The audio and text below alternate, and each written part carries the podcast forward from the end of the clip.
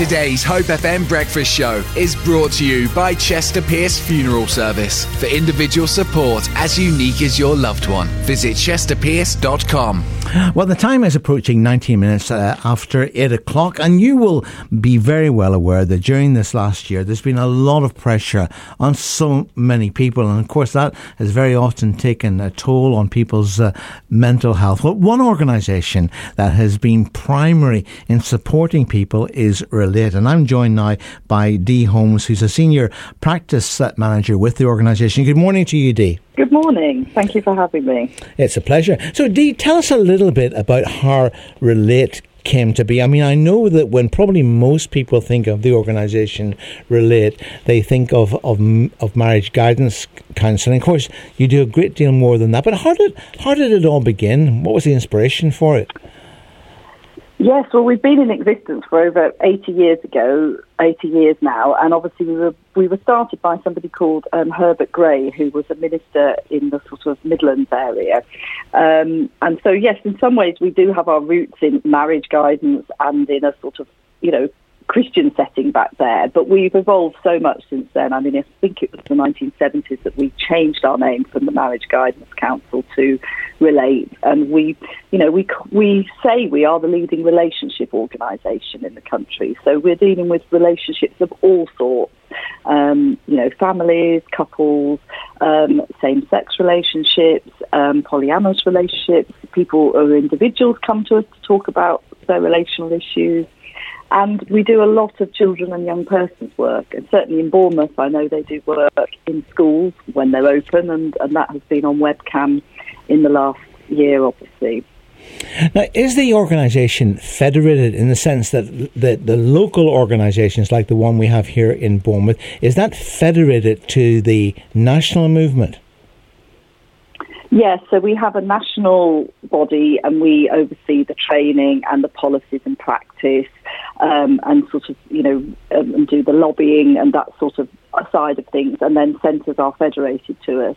We also, in the last few years, have had a few of the federated centres join national so that we now also from national have a, an element of service delivery.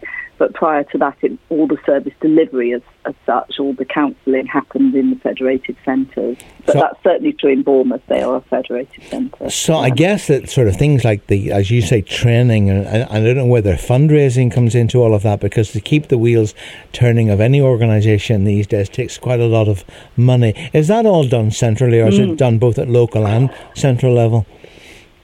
Yeah, local as well, and certainly, um, you know, for local centres, federated centres like like Bournemouth, they will fundraise locally. They will bid for, you know, contracts of work um, locally, and yes, so so the, their their money will be be from the clients who are paying, and also local grants um, and um, you know contracts that they acquire.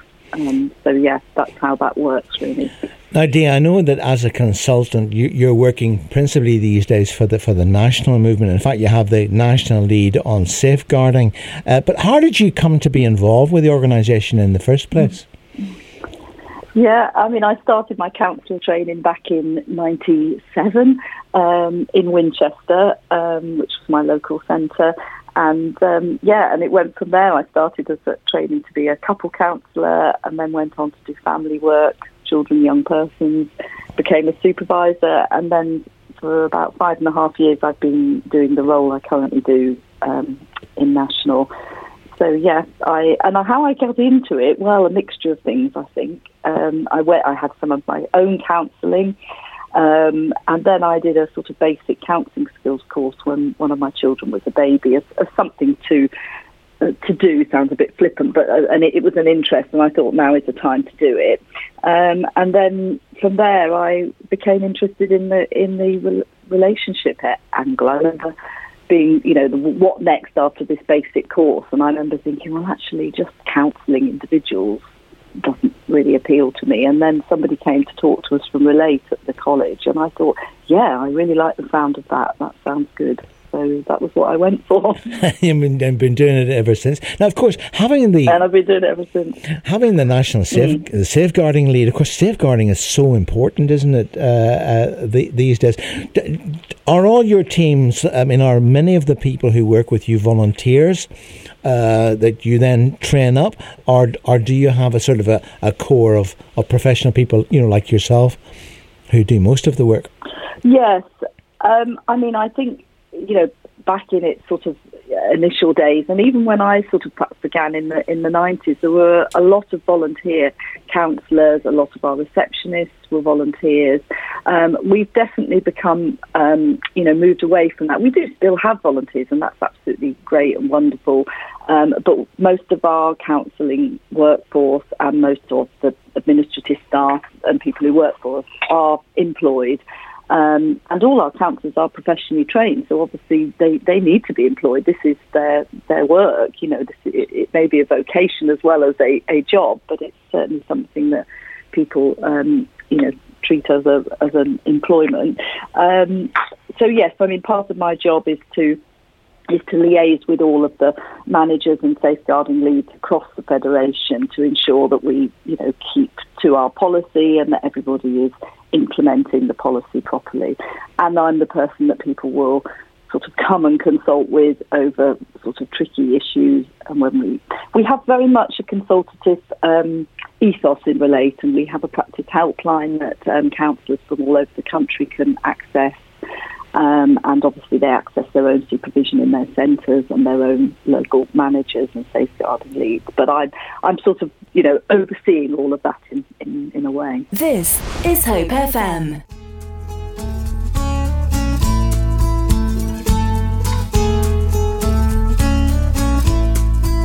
Well, that's uh, Tracy Chapman there and uh, Fast Car. My very special uh, guest today is Dee Holmes, who's a senior practice uh, manager uh, with uh, Relate. And we were just talking about the foundation of the organisation. But Dee, what what type of people tend to to look for your services? Today, I mean, it's it's much more than just marriage guidance counsel, the support that you give, isn't it? Um, I mean, you know, every, everybody is, you know, we're, we're a very sort of diverse and inclusive organisation, and I think we cater for anything that is relational or relationship based. And if you think about it, all of our um, issues that we might bring to counselling probably if you take it back to the base, they come to that. You know, so we ha- we will have individuals come to us because they feel they want to talk about relationships that they've had that might not have worked, or they they want to talk about their family relationships that they feel might be impacting their ability to have other relationships. Um, we have couples who come to us that you know are having difficulties in their in their relationship, and that might be just a anything from, you know, we just feel we're not getting on in the same way, to people who've discovered an affair, who feel a relationship is over. One of them is saying they want to leave, and the other is feeling we need to give this a chance. So there's a whole spectrum of what brings people to us. And of course, there is, you know, our family work. You know, families will come with teenage children, with young children, with adult children. Um, and, but a big part of our work these days as well is, is children and young persons work, especially in schools and colleges. Um, and that, you know, that is a big part of our delivery. Um, and that began really from us seeing young people whose parents were going through separations, and we found the parents saying to us, "Gosh, you know, my children are struggling with this," or "How do we tell the children?" etc. And we we began a service that at the time we called Relay Team, um, but has obviously grown into children's and young persons counselling and is much more than just children whose parents are separated. Um, you know, as you can imagine in this uh, in this situation at the moment with the pandemic, you know, and anyway, normally with the growth of mental health amongst um, children and young people, we're seeing a lot of children with anxiety, issues with being bullied, sexuality issues, all sorts of things really. Um, and we have, you know, an experienced team of young persons counsellors who who are providing that work. Now, obviously, we, we still are going through the, the impact of the pandemic. Have you seen mm. the, the, numbers of people needing to access the services of, of Relate increase because of, of, of what we've all been going through uh, these past months? Yes, I mean uh, we obviously moved to webcam counselling very swiftly last last year, um, and it was amazing the way we did that so quickly. It was, you know, all credit to everybody in the organisation, from the administrative staff, the counsellors, and you know, just getting that all off the ground. Um, and we, you know, we have had a lot of people accessing us and, and finding webcam a really useful way to to coming to the counselling. Obviously, you know, when things allow, we will be going back face to face, but webcam will always stay, I think, and phone counselling. It, it's become part of our method of offering counselling. Um, and we are we have seen people coming, you know, with lots of issues around parenting. You know, the whole, obviously the whole working from home, homeschooling, differences between parents. You know, has really had the sort of been magnified in the last year. And we've had quite a lot of people approaching for our um, psychosexual therapy service, our PST service as we call it, um, because you know lack of time, lack of time alone, um, you know, has really impacted on people's relationships. There used to be, um, and we, you know, I. Mm, go on. I was, I was going to say there used to be yeah. quite a bit of stigma, didn't there? You know, off British with the stiff upper lip and all of that, and and uh, you know, mm. we didn't didn't necessarily talk even even to admit that we might be seeking uh, the, the, help of of organisations like Relate would have been a you know a thing that we just didn't talk about. Now, of course, things have changed quite dramatically in recent years, haven't they? Mm, mm. And I think that's the thing. We we often would say that the best advertisement for our services will be people who, you know, who are willing to say, "I went to Relate and it really helped." Uh, but as you say, I think in the past it, has been a sort of stigma that people wouldn't talk about.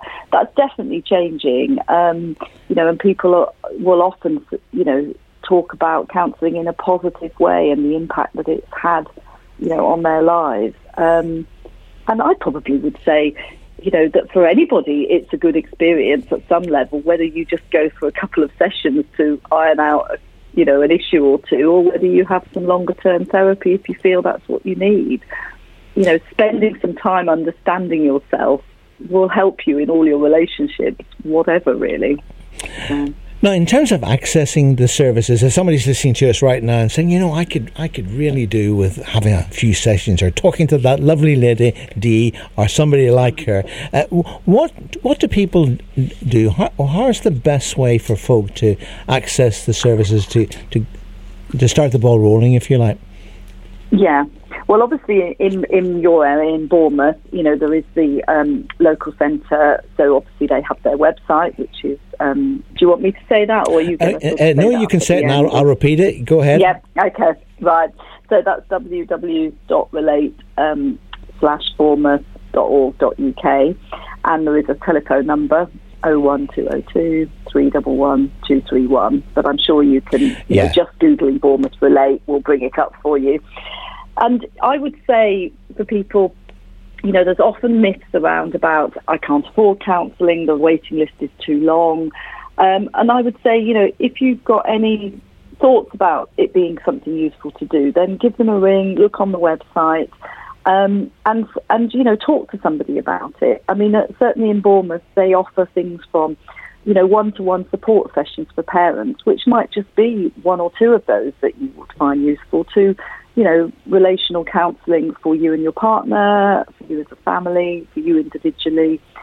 There is obviously work in schools, um, you know, for children and young people, and it may be that you can access that, as well as sort of a bursary system to help people, you know, on, on low incomes. We also, as a national organisation, have a lot of contracts with, um, obviously, the, the Navy. Um, we have contracts with um, the gro- grocery aid. So if you work in a supermarket or any sort of grocery sales, um, we've just begun a contract with retail. So obviously, if you work in any of the big retail shops, um, I won't mention them, I won't advertise them. Then it's possible that through that you can get them up to six sessions. I'm trying to think. We we have several contracts. It's hard to remember them all. So there's grocery aid. There's also an accountants one. People who are accountants. There's a bank workers charity as well. Um, so it's always worth investigating those. Um, you know, so if you were to phone up and want to book some counselling, you know, and you think you may be eligible for that, mention it to the, the member of staff, and they will be able to check whether you can access some support in that way. Um, so yeah, certainly with grocery aid, you only ever have to have worked in a supermarket at some point.